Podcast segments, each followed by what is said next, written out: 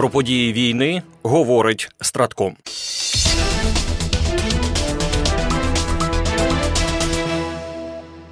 Головнокомандувач збройних сил України генерал Валерій Залужний пропонує змінити підходи ведення війни. Він впевнений, що майбутнє за використанням новітніх технологій, завдяки яким сили оборони держави зможуть проводити ефективні операції, до яких ворог не готовий. Про це головнокомандувач ЗСУ написав статті для CNN. У цьому контексті технології мають безсумнівну перевагу в порівнянні із традицією. Вони дозволяють збільшити кількість безконтактних бойових дій і як наслідок зменшити рівень втрат. Написав генерал Валерій Залужний. Наочним успішним застосуванням технологій є використання на полі бою безпілотних літальних апаратів. Вже зараз вони дозволяють командирам контролювати ситуацію на полі бою в режимі реального часу та завдавати точних ударів по противнику як на передньому краї, так і в глибині. Технології мають стати важливим елементом нового підходу проведення військових операцій, впевнений головнокомандувач збройних сил України. Ці операції мають проводитися за єдиним замислом та планом, бути узгоджені і взаємопов'язані. Прикладом таких операцій може стати операція застосування комбінованих ударних безпілотних та кіберзасобів або операції зі зниження економічного потенціалу противника чи операції з повної ізоляції та виснаження ворога. В цій статті головнокомандувач ЗСУ генерал Валерій Залужний також назвав три пріоритети сил оборони у 2024 році: це створення систем забезпечення сил оборони високотехнологічними засобами, провадження нової філософії підготовки та ведення воєнних дій та опанування у найкоротші терміни нових спроможностей до ведення бойових дій.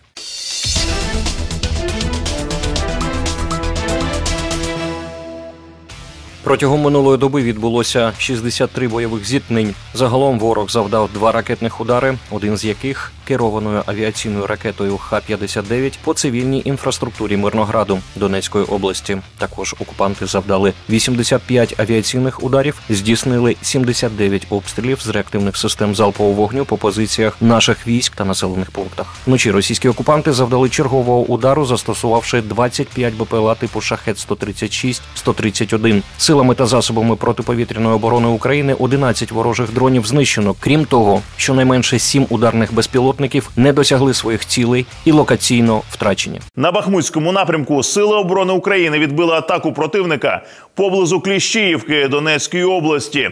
В зоні відповідальності оперативно стратегічного групування військ Таврія на Авдіївському напрямку українські воїни продовжують стримувати ворога, який не полишає спроб оточити Авдіївку. Наші воїни стійко тримають оборону, завдаючи загарбникам значних втрат. Сили оборони України протягом минулої доби відбили 16 ворожих атак в районі Авдіївки та ще 6 атак біля Первомайського та Невельського Донецької області.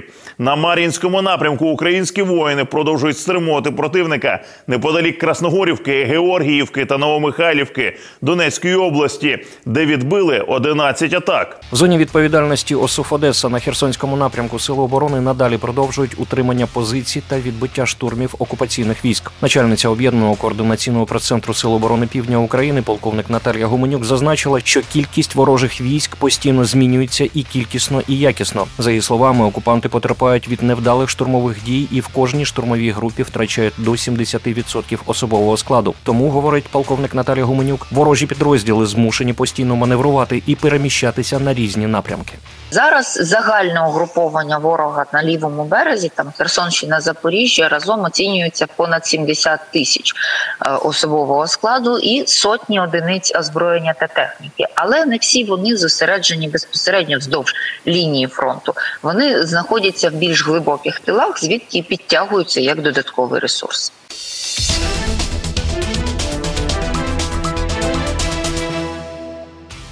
На базі Луганського прикордонного загону створено бригаду гвардії наступу Помста. Про це повідомив глава МВС Ігор Клименко. Титанічна робота і запеклі бої по всій лінії фронту. Таким був перший рік від створення для бригад гвардії наступу. Сьогодні їх вже 10. Воїни легендарного Луганського прикордонного загону тепер мають свою бригаду. Помста йдеться в повідомленні. Бійці новоствореної бригади вели бої проти російських військ з 2014 року і брали участь у найзапекліших боях, зокрема за Бахмут та Кремінну. Понад 250 бійців бригади відзначено державними нагородами. П'ять військовослужбовців загону Герої України. Зараз помста виконує бойові завдання на Бахмутському та Лиманському напрямках, продовжує нищити і витісняти ворога з нашої землі, і обов'язково вийде на державні рубежі, поверне український прапор до рідної Луганщини. Додав міністр внутрішніх справ.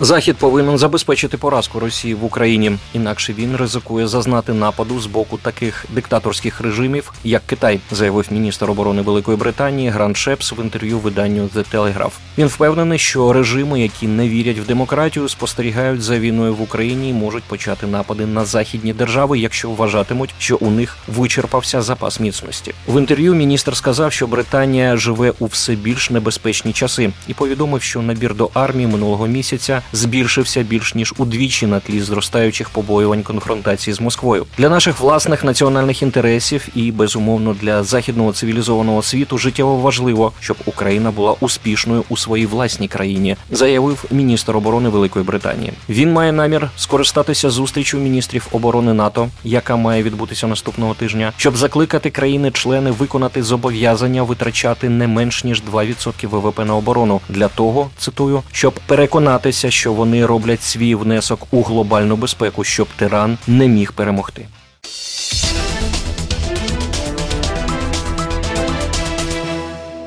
Російські військові, які зараз дислокуються на тимчасово окупованих територіях і не беруть участь у бойових діях, будуть залучені до псевдовиборів президента РФ. Про це повідомляє Центр національного спротиву. Головною задачею Кремля наразі є намагання, так би мовити, легалізувати своє правління та політику нацизму. Для цього у РФ грають у виборчий процес, який має продемонструвати понад 80% підтримки росіянами свого вождя Владіміра Путіна, зазначили у центрі. Водночас місцеве населення в тимчасовій окупації проігнорувало фейковий референдум у 2022 році та псевдовибори колаборантів у 2023 році. Тому всі військові РФ, які наразі не беруть участь у бойових діях, але перебувають на тимчасово окупованих територіях, повинні подати заяву на так зване голосування у березні, щоб збільшити відвідуваність на псевдовиборах.